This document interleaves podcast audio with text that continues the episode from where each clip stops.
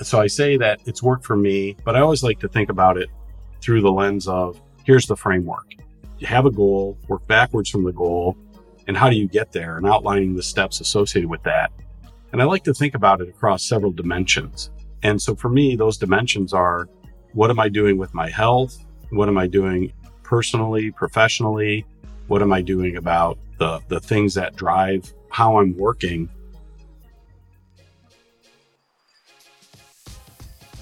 From Exabeam, this is the new CISO, a show about the people who lead IT security teams, the challenges they face, and how they overcome them.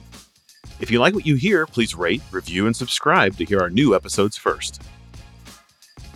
I'm Steve Moore, and today I speak with Laz, three time CISO and co founder of Blue Lava Security. At 12 years old, Laz borrowed $500 from his uncle for a Commodore VIC 20. And four years later, Air Force recruiters were knocking at his family's door. He joins us today to explain his approach to career development and cover how a lifelong love of learning led him to success as a security leader.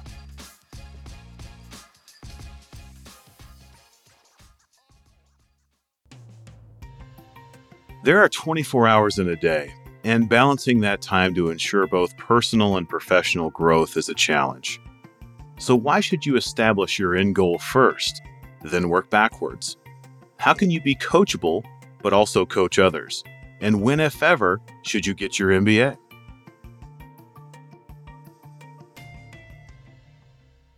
Okay, Laz, first off, welcome to the show and thanks for being here with us for the uninitiated, if you would, please introduce yourself. All right. Well, Steve, my name is Demetrios Lazarikos, and Laz is probably easier. I'm honored to be here. I appreciate you making the time to have me here. And also want to say, you know, thank you to Kelly, yourself, and the listeners for making time to listen to this because I know everybody has choices of where they spend their time. I've been a CISO three times. I've been in the security space for over 30 years. And I had the opportunity to found a company called Blue Lava. So as a practitioner, I thought it was important to build out a platform where security leaders could measure, optimize, and communicate what they're doing with their security program.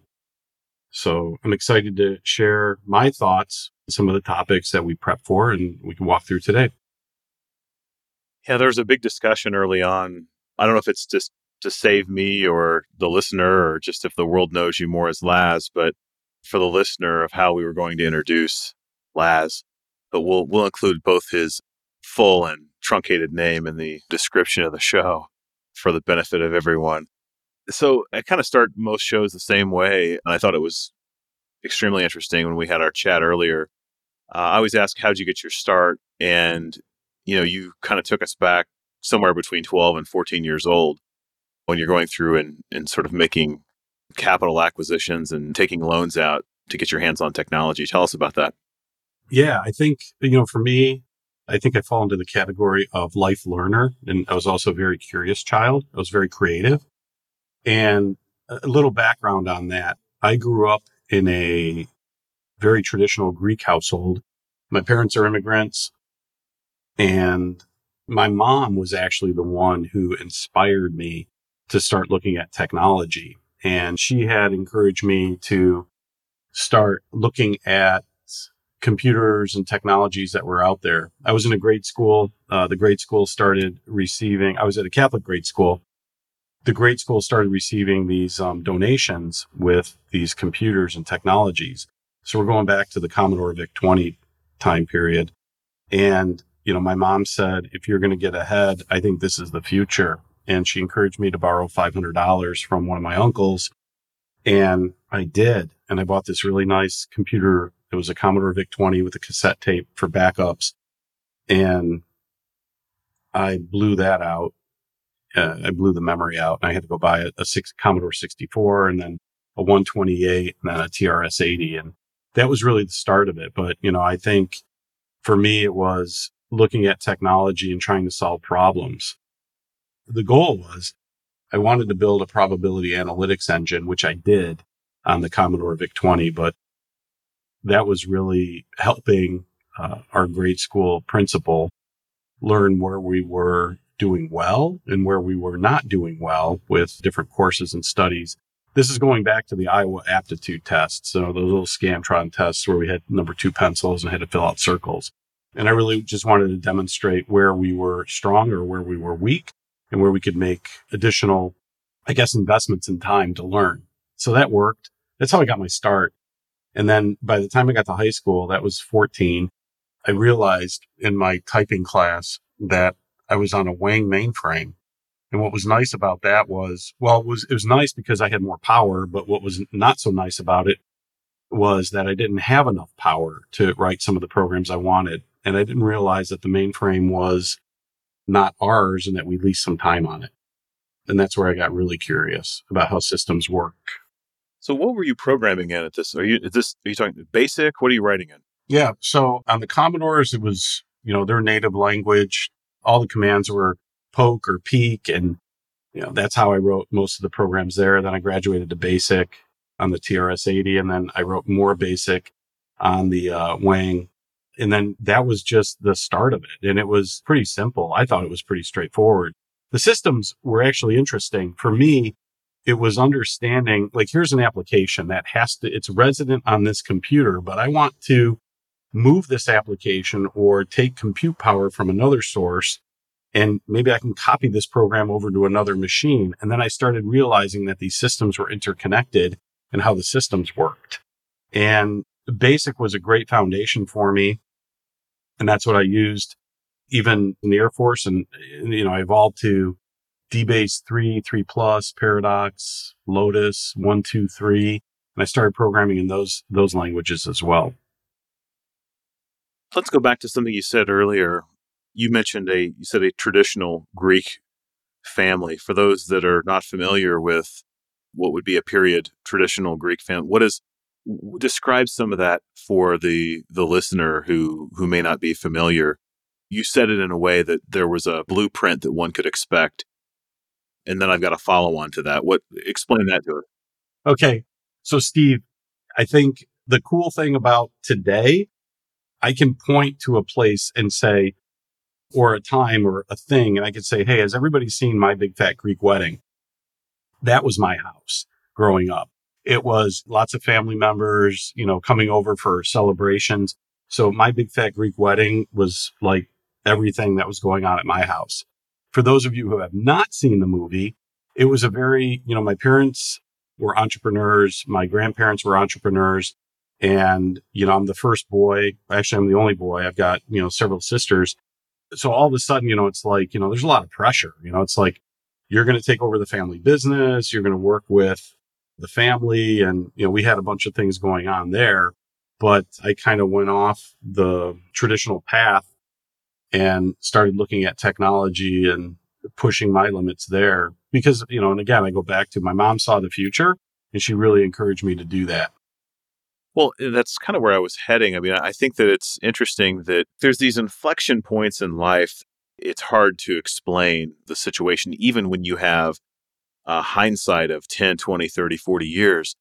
But the fact that your mother said not only you should be interested in technology, but the fact that then she said, basically go use your uncle as a loan shark to go buy it.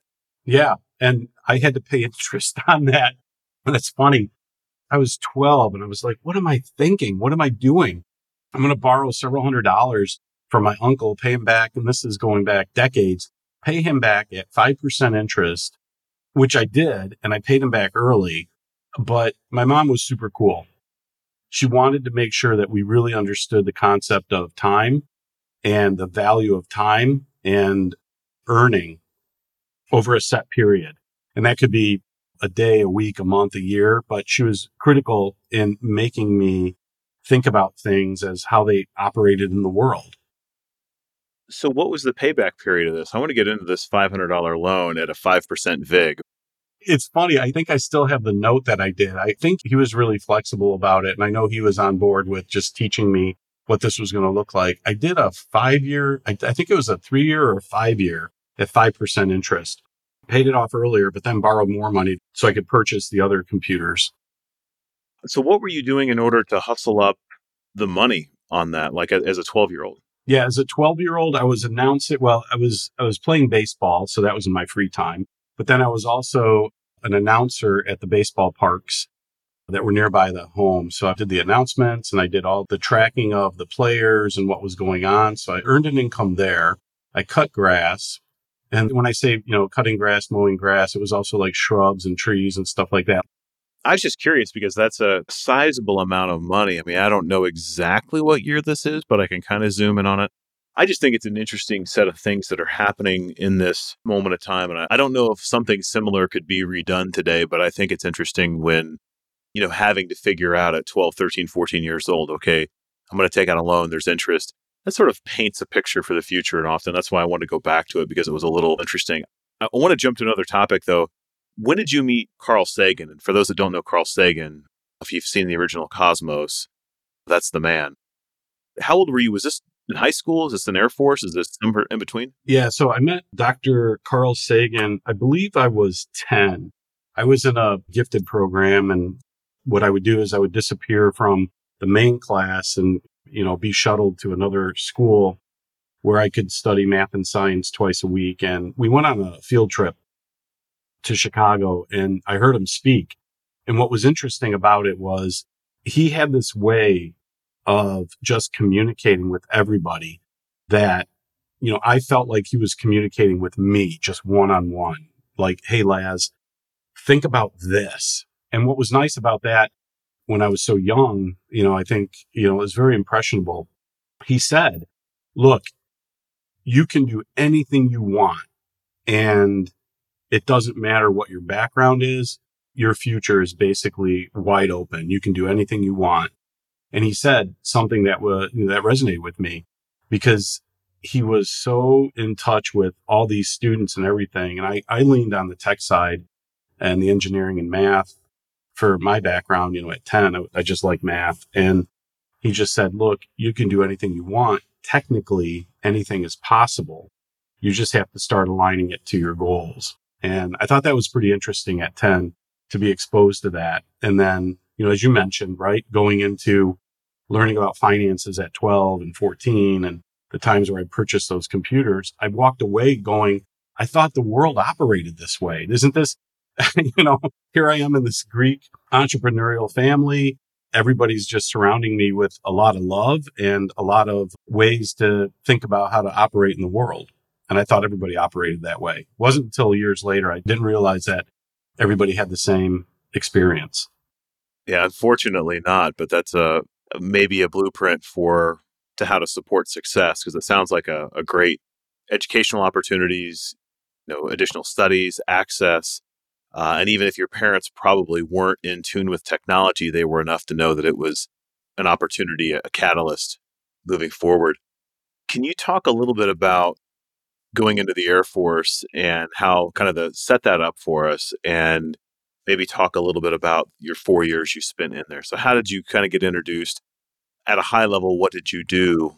And what was what was kind of the the lesson in that? If that were a chapter in a book, like how would you close that out?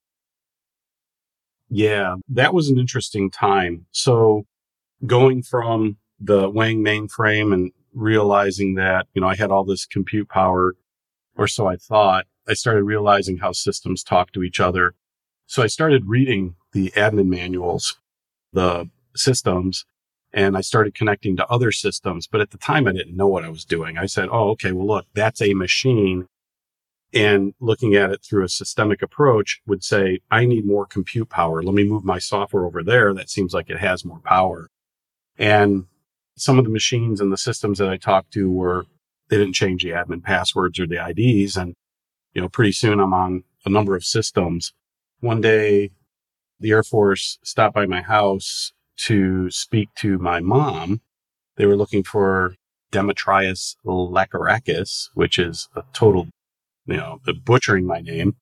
And my mom and said, well, you know, he's only in high school, right? This, uh, I was 16 at the time where I started really understanding how systems operated and the interconnectivity of them. And I was also in this Catholic high school and one of our deans said, you know, listen, this could be an opportunity if they're serious about recruiting you. So my mom was actually the one who negotiated my contract with them. And they were very clear about offering me something that was different. And it was training, education, school, top secret clearance, and then working, you know, in somewhere around secure communications. So that was the start of the Air Force. And I attribute family friends and people that were in family in the family that had gone to the military. And then my mom, who not only negotiated the contract, but emancipated me. So at 17, I signed up for the United States Air Force and I, I had the opportunity then to go overseas. I went 40 miles north of London. Then from there, I went to Colorado Springs. And I realized that if I look back at time and you, you know, Steve, I have to really thank you and Kelly for giving me some thought time over the past week as we started talking about doing this podcast because there are times where I've I've had the opportunity to sit down and look at this. And but in a 10 year period when I was so young and learning there are things that happened that you know like you said hindsight I can go back now and I can look at it and go wow I can't believe that happened when I was 10 12 14 17 and the Air Force was really, really good to me and for me. When I separated, I stayed in touch with a lot of the people that I was working with. I like to say I create long-term relationships and I try to keep those intact. You know, everything from when I was a child to today, I think it's critical. And when I discharged and separated from the Air Force, you know, I stayed in Colorado, but I stayed in touch with the military, which was, a, you know, again, I go back to it was a great experience. I had the chance to live overseas. I had my education. I had the GI Bill. Uh, I just learned about things that were, again, fundamental and foundational for operating in society. I'm trying to remember 40 miles north. Is that around Greenwich? Yeah. So 40 miles north of London was city called Luton. And I was at a base that's not there anymore, but it was affectionately, we called it an elephant cage, but it was a very, very giant listening and communications post. So we had, it was RAF Chicksands, Royal Air Force Chicksands. So we had about a thousand military people on base, hundreds of civilians. Our job was to support and communicate to other bases. There were about six worldwide that we communicated and talked to. There was uh, Fort Meade, Okinawa, Iraklion Crete, Goodfellow, Texas, Woomera, Australia, Thule, Greenland, and Colorado Springs. And because of technology and the advancements made there, Chicksands, you know, was decommissioned, but still, you know, again, going back then, powerful technology for the time that we were using it. Been in that area and I was kind of wondering, like, where, what is that? Or where is that? So when we had our earlier conversation, you spent a lot of, a lot of time talking about family and all what went into that. I mean, even just you, I think it was every other Saturday, you said you'd go to the library and sort of this foundation of learning. Bring that forward to today. That's what you were doing as a child. What are you doing today that is maybe the blueprint that follows that as it relates to whatever the educational pursuit is for you? What's today's version of that? Does that exist? Yeah. So let me, if, if I can, if you're okay with it, Steve, I'll talk a little bit about the library and what, what happened there. So my mom did not drive and my dad was working a lot. And so my mom would take us to the library on Saturday. If I wasn't playing baseball or if I didn't have a game that I had to announce, would end up going to the library on Saturdays picking up a couple books, taking them home, reading. So I read every day uh, for years. And what would happen is then we'd go back to the library, you know, every two weeks, drop those books off. In addition to that, what would also happen is my dad would come home and he would hand us a newspaper. So it was um, the Herald News or it was the Chicago Tribune. And, you know, he'd say, pick a story. And I had to write every story out in print and then in cursive. And I had to be able to talk about the story and what was happening in the story. So that was always an exercise that would happen after dinner, after homework. And then, you know, that was our, you know, like we had to pick a story, write it out and talk about it. Now, flash forward, how does that impact, you know, some of the things that I do today? Well, the first thing is when, when I look at learning, there's, you know, and this is what I've learned through my life, my career, my journey education is something that nobody can ever take away. It's coupled with your experiences. So reading has always been the foundation of, for, for, me, it's been the foundation of how do I learn? How do I apply? What do I do? That's part one. Part two is I also like to look at history, you know, past, present, you know, like what's going on and does history repeat itself? The third part about that is I also look to the people that have, you know, who are established in their careers and what do they do? And I like to read about, you know, like those people that are, that are out there that have written what they've done to help them or what their lessons learned have been in their careers. So looking at it through that lens, you know, that's like one way to learn. If I could also tie that to something that you touched on, which is really financial discipline and being financially responsible, that's something that has resonated with me. So today, when I look at what I'm learning, how I'm applying it, I mean, I can tell you right now, week to week, you know, I read a lot still. I do. It's funny. I've got three library cards right now for three different cities. And when I need to get some peace time in, I, will go to the library, maybe, you know, during the week at night or whatever, a coffee shop.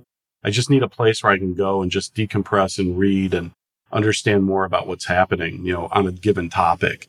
And then, you know, the financial discipline and the responsibility there. I touched on, you know, with the, uh, the $500 loan. It gave me the thought process of being responsible and living within my means and trying to do what was right in the time, but then also thinking forward. So let I mean you kind of laid out a little bit of a framework there and I don't know if it was just from memory or if it actually had sort of firmer steps to it, but it was sort of the method of learning, applying, and doing. You mentioned trying to dip into history and and trying to identify, you know, trends and repetition. And then the last, well, not second to last if you include financial discipline, but I'm going to set that out. The other was people who were established in their career and I think you can take that two ways one through historical figures and what was their life like, but then also just more recent, you know, other security leaders and what have they done and, you know, that kind of thing. Is that if you're giving advice to people today, is is that part of the framework you recommend, or is there other things? You know, we spend a lot of time on community and you know mentoring and giving back. Is that the elements of the, the, cornerstones, or is there additional things that you would recommend if you're sort of imparting that knowledge to others? Yeah, I think I think that's a starting point. And the thing I always keep in mind, this has worked for me. It may not work for others, but I also think it's important to talk about these things because as we're talking about community, mentoring, giving back, philanthropy, whatever aspect of, you know, how we function in society, I think it becomes important to, you know, just look at it through that view and understand kind of like where am I? Where do I want to be? And I always like to look at where I want to be and work backwards. I, I, I you know, I think from right to left. I don't think from left to right.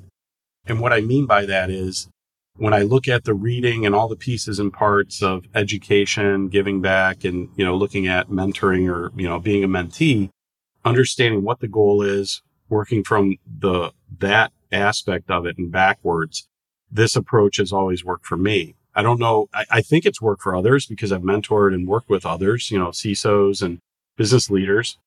So I, I hope it works, but we've got a lot of time. You know, we as, you know, security leaders and business leaders, we have a lot of time that we've made these investments with future leaders and people that have asked to be mentored or asked to be part of a community and level up their game. So I say that it's worked for me, but I always like to think about it through the lens of here's the framework. You have a goal, work backwards from the goal, and how do you get there and outlining the steps associated with that. And I like to think about it across several dimensions. And so for me, those dimensions are what am I doing with my health? What am I doing personally, professionally? What am I doing about the, the things that drive how I'm working? And, you know, at the end of the day, those are things that I think about on a daily basis. I think that a couple things there. So having a working backwards from a, a goal, I'll give a very simple example. Earlier in my career, I believed I enjoyed structuring some of my free time around the studying or for credentialing. So CISSP, PMP, that kind of thing. And one of the one of the people I spoke with about this said, "Hey, you have to kind of visualize yourself." I had these note cards, and he said on the first note card was studying for the PMP project management uh, certification, which I've since let expire. But he said, you know, he left his name out, but at the top note card it was comma PMP because it's considered a creden- credentialing, you know. And so you're sort of looking at that as the, the highest level. You're sort of visualizing yourself with this with this credential, which it, again at some point in my life was considered important. I, I don't put as much. There's not as much gravity for me at this point in my life. Certifications, I think, are often misguided, but they do allow you to apply your time around a goal and study and break down and say, okay, I think I'm going to need 10 weeks of study and this many hours a day of, of reading and this many hours of practice tests and things like that. I think that's a, you're sort of visualizing uh, in a very elementary way of, of attaining this thing. And I think that's, at certain phases of your career, I think that's a good thing. As you get older, it's less important. Do you have an example, a similar example? Or?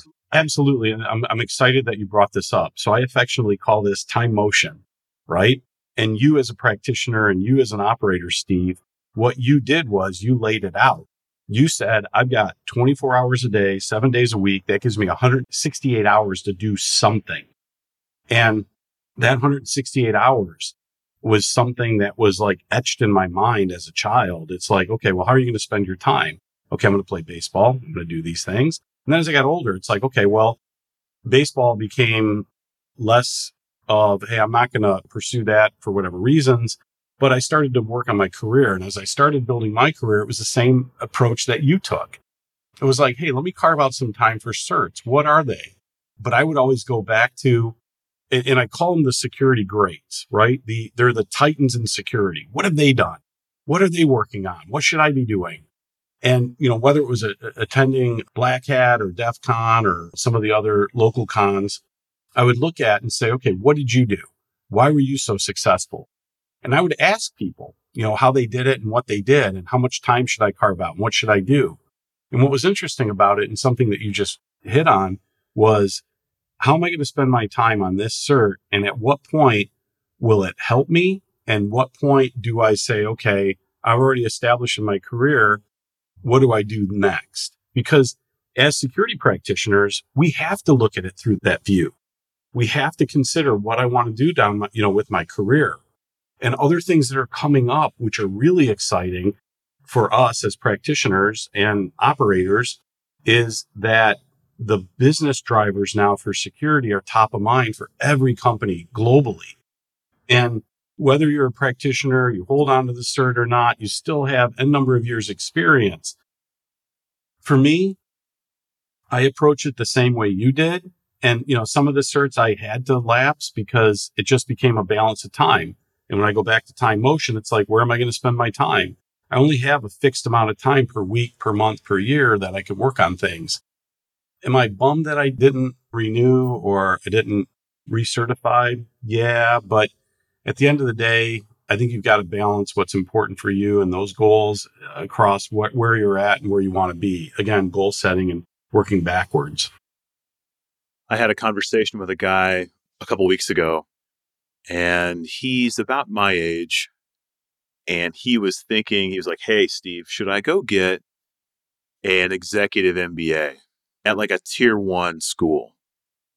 And for those of you that have looked into this, it's extremely expensive. You're talking could easily be even the executive programs are going to be 150 200 grand around there probably other incidentals and even with uh, he was not going to be sponsored so he'd be paying most of this out of pocket and my advice and i'd like to know your take on this laz was you know for that kind of money what i would do at this phase of my life and in my career i would rather bundle that up and start a side hustle with some people.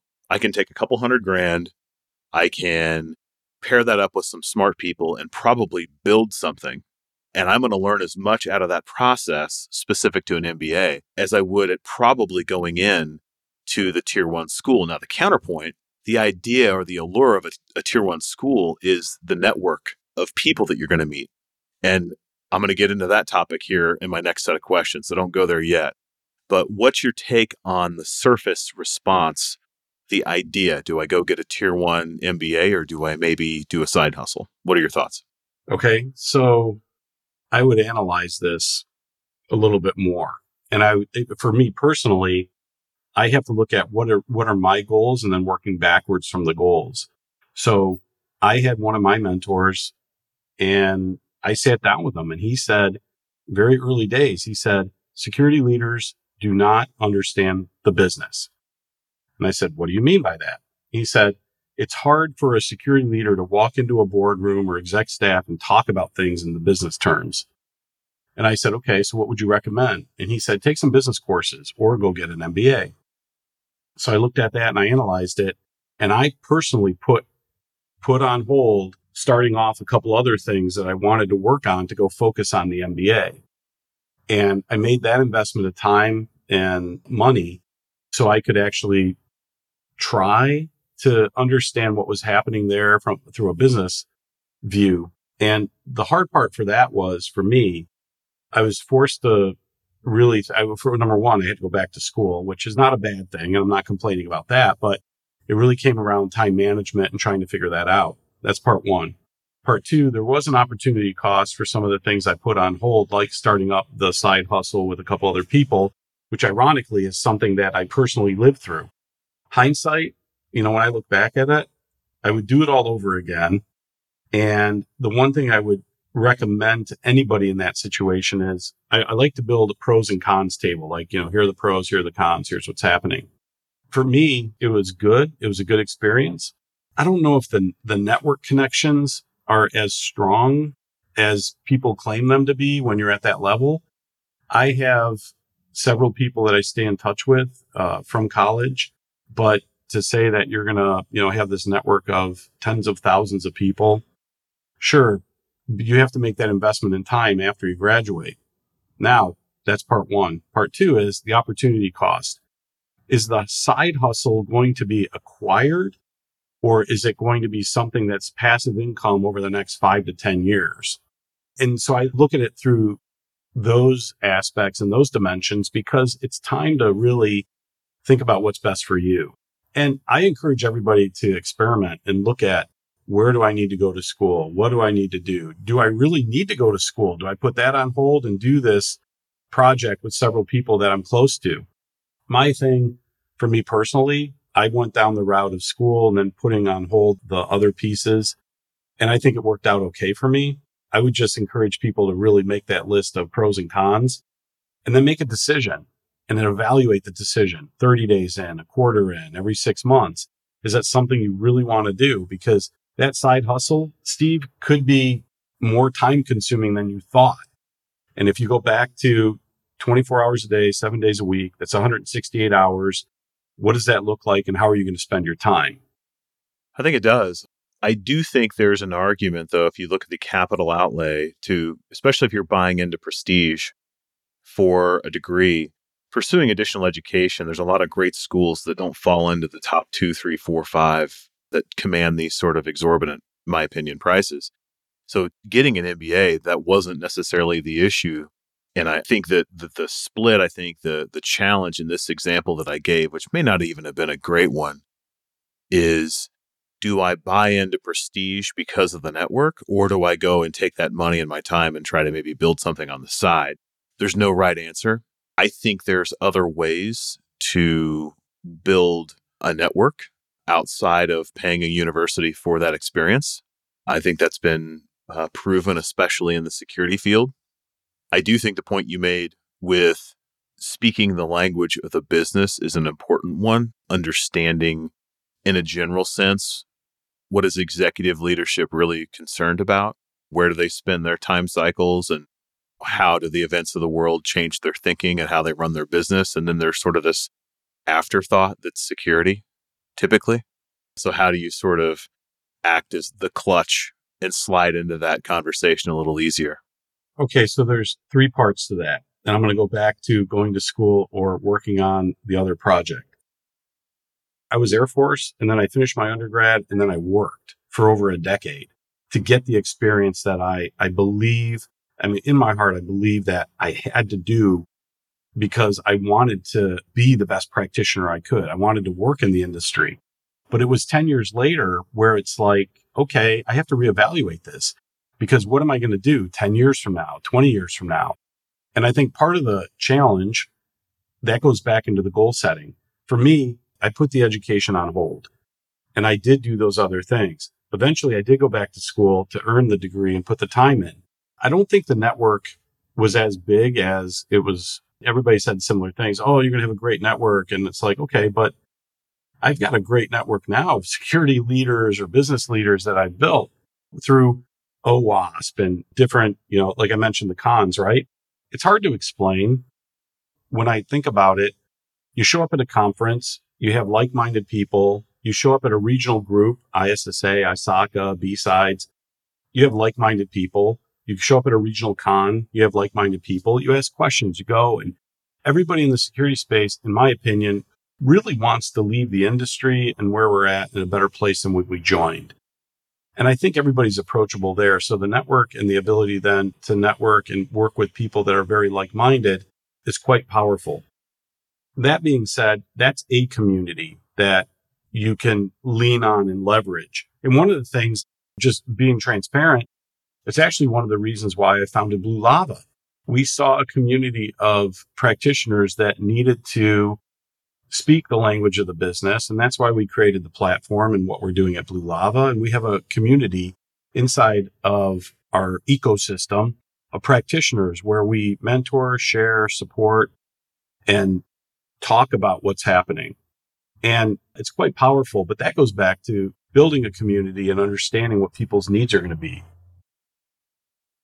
Can you spend a second on? We talked earlier about an economic model. And the question you led with was, and it's kind of related to what you just said, but I think this is an important one. It's who is your mentor and, and how did you get here kind of thing on can you walk us through this concept of a economic model as it relates to sort of your security decision making career? Yeah, absolutely. So for the listeners, this is something that we had talked about early when we were prepping for the podcast one of the things that happens, and I built this model, I took some time off the summer of 2021 and I started thinking about how we're working. All of us are working, not only in security, but society.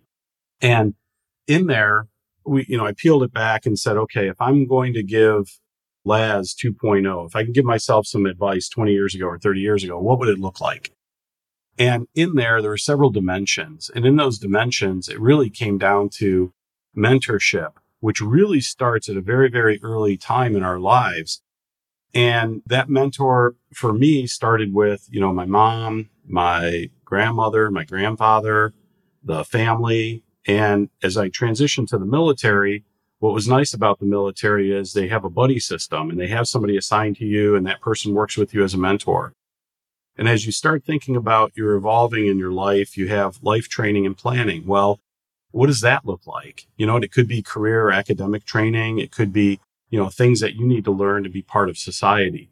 And in this model, then, you know, as we grow and we start, you know, contributing to society and whatever we're doing, it gives us a way to look at how do I apply for a job? How do I retain a position? How do I go in there? And then, you know, through my entire career, then how do I advance what I'm doing, whether it's personal or professional? And that was the essence of what we were doing about talking about in preparation about today's podcast, which is how do you establish yourself as that mentor to help bridge the gap where you are and where you want to be?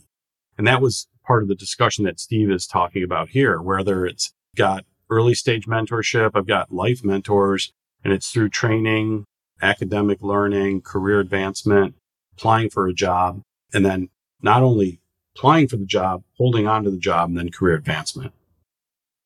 Related to that, to the last point you made, what do you think if there's one common need amongst senior security people? I won't even say CISO, but with the mentorship lens on with within senior staff, what do they need help with most? What what's the biggest sort of gap or need do you see? Is there any commonality amongst the folks you interact with? I'm going to talk about this in two tracks if you're okay with it. So in the Blue Lava community, you know, we've got mentor, gather, share, and support. And that's the mentorship there is pretty incredible because we have practitioners from every level coming to us and saying, Hey, I want to, you know, I want to be a better SOC analyst or I want to be a better AppSec person or I want to stay on the tech track, but I know I have to level up my management skills. Those are three different dimensions that are happening right there. The last part, which is really intriguing is I'm going to be a security leader. What do I do? And it's like, well, is this your first time as a CISO or is this going to be a director? And it's really going through that process to understand where they're at and where they want to be. Again, going back to the goal setting, that's been instrumental is, you know, and I would give a shout out to Blue Lava team and Chris Ancharski for building out that Blue Lava community where we have that trusted environment. It's the place. It's a, it's a, it's a safe place for security practitioners and leaders to go. But that has been critical is the mentorship. But it's almost like there's a bunch of if then scenarios that are people ask. It's, well, how did you get there? What are you doing? And it's kind of like we're talking about today, Steve. It's, Hey, look, I had planned to work in tech and security, but my path may be different from yours. And it's really understanding what that goal is and working backwards. I would say that people that I've mentored and work with on the career side have been very open. And what I mean by that is when I talk to somebody in the security space, I really want to understand really two things. Are they coachable and are they open to feedback and are they open to new ideas? And that has helped me quite a bit because that was something I learned many years ago. We have to be open to feedback and we have to learn how to work because you know, and that, that gets back into the, you know, are you coachable or not? I think those two aspects with the areas that we focus on for our community is mentor, share, gather and support. Those are pretty instrumental. This, that's part one. Part two is I'm also a, an adjunct professor at a couple of universities. And what I try to do with the students is I, I take a similar approach, but it's different because they're still in that early stage and they may not be out in the workforce yet it's slightly modified because we have to understand, you know, as professors, what their goals are. You know, for the school and for the, you know, the university, it's really getting them inspired to think about things and learn and apply and learn and apply, very much like life and life experience. But this is so they can earn the degree and then move on to what their next phase is going to be. So straightforward on the career side and the business side, little modified though for the academia. What made you decide to go teach? There's several CISOs I know that have decided kind of as an adjunct to their daytime job, they will also teach. For you personally, why did you want to go teach? There's many benefits, but what was the what was the motive, the idea, the the inspiration to go do that for you personally? It's part of giving back. And so when I look at the community and I look at my experiences ever since I was a child. When I was a kid, I watched my grandparents and I watched my mom and I watched my family. They were teachers. They were my mentors. And I figure the world is divided into several groups. And as part of those groups, it was, it was important for me to give back. And when I talk about giving back and Steve, I'm going to refer to this discussion with you. I'm going to say, okay, it was October 19th. We were talking, Steve Moore and I, and he solidified it. It's really, you have a fixed amount of time. And if I have two hours here and I can give back teaching a student or working with somebody in undergrad or graduate to give them the opportunity to grow, I'm going to do it. And, you know, it's funny because I was pursued by several colleges to do that. And, you know, it was, it's flattering and it's, for me, there's a lot of self gratification in giving back to the community that way maybe not a very popular question in some circles, but do you ever have an issue where there's people teaching, kind of following the old George Bernard Shaw quote? For those who don't know, it's those who can do, those who cannot teach. And the reason why I say that, it doesn't apply to Laz, but there's sometimes you get a, a lecturer or a professor that is up talking about a subject that's never actually done it. Uh, that's sometimes just a product of education. And you have other cases where you have those that have done virtually every facet of the topic of security or privacy and And as you measure yourself against or look at the value of a program, do you ever find yourself shaking your head at some of the other things you see being taught or, or in a curricula or a book? Have you had that fight yet? I've heard about it, but I personally haven't experienced it. I think for the universities and the level I'm working at, the institutions have been really good about bringing in practitioners and people that have been what I call hands on keyboard. And I think a lot of us collaborate that way. And what's nice about it for me is you've got as a security community, we've got so many people that are interested in teaching that they're all coming forward and we're, you know, we're sharing syllabuses and lesson plans. And, you know, it's nice about it is everybody, I'm going back to my comment. Are they coachable and are they open? You know, I'm here, look, here's my lesson plans. What would you do differently? And learning from people. And probably the best, I think the best professor out there right now is Curtis Coleman. He's a professor of cybersecurity at Oklahoma Christian University. And people like Curtis have paved the way for us as security leaders about what's possible in teaching and education. Can you give an example? As I mean, I'm sure you have many, but I mean, this is credit to you, giving props to him. But like, what would be so? First, I guess I would encourage people to go look the guy up. But what would be something that you think that he's doing that has done or is doing that is a differentiator? So Curtis's background. Curtis was the CISO of Seagate, the hard drive manufacturing company. He's written dozens of patents for the company. He was not only a practitioner, but he was an executive there. And he took that and when one of his colleagues said, Hey, Oklahoma Christian University is looking for somebody to build out a cybersecurity program. Here's a guy who donated his time late at night and on the weekends to build the curriculum. And he didn't know what he was getting into. I mean, you could talk to him about it all day long, but his friend and colleague said, okay, now that you built the curriculum, will you go teach it? Now he's a recognized authority, not only the authority, he took as a practitioner everything in his head, put it on paper, and he's got two programs, one for undergrad, one for graduate. His school is a certified academic uh, for excellence with the government. And it's like, this is the blueprint. If you're a practitioner and you want to give back and you want to do something, here's Curtis Coleman. Here's what's working for him. Hands on keyboard, operator, executive, wanting to give back to a community, partnered with the government and built out a rock star program. I think that's so very familiar, not with necessarily his program, but the program I mentioned via the NSA sort of endorsement. Very familiar with that. I think the other sort of takeaway for the listener might be uh, on the shoulders of what we just heard is maybe even volunteer if there's a local university and do it in a polite way. But I've looked at sort of final projects and courseware curricula, and sometimes you'd be surprised happily, and sometimes you'll cringe to see what's sort of being taught because you don't really know if, as a student, sometimes if it's worth a damn. But maybe reach out if you have a, a friend or a contact at a at a university that offers information assurance, network security, information security, whatever that might be, to go give that a look. You know, Steve, that's I, you asked me like who's done it in practice, and Curtis is the first one that comes to mind. But there's also people like Sebastian Goodwin. He's the current CISO for Nutanix. I mean, Sebastian did what you were saying is he got networked in and he reached out to the school and the university and then that school and the colleges around that. Todd Barnum, same thing, who's a, Todd is the CISO at GoPro. They all started working with the universities just, you know, hey, look, you know what? We want to give back. We want to make this a priority. Can we come in and guest lecture? Can we talk about, you know, what we're seeing out there? But Curtis Coleman, Sebastian Goodwin, Todd Barnum, you know, those are the people that come to mind right now for the blueprint that you're recommending for giving back and teaching.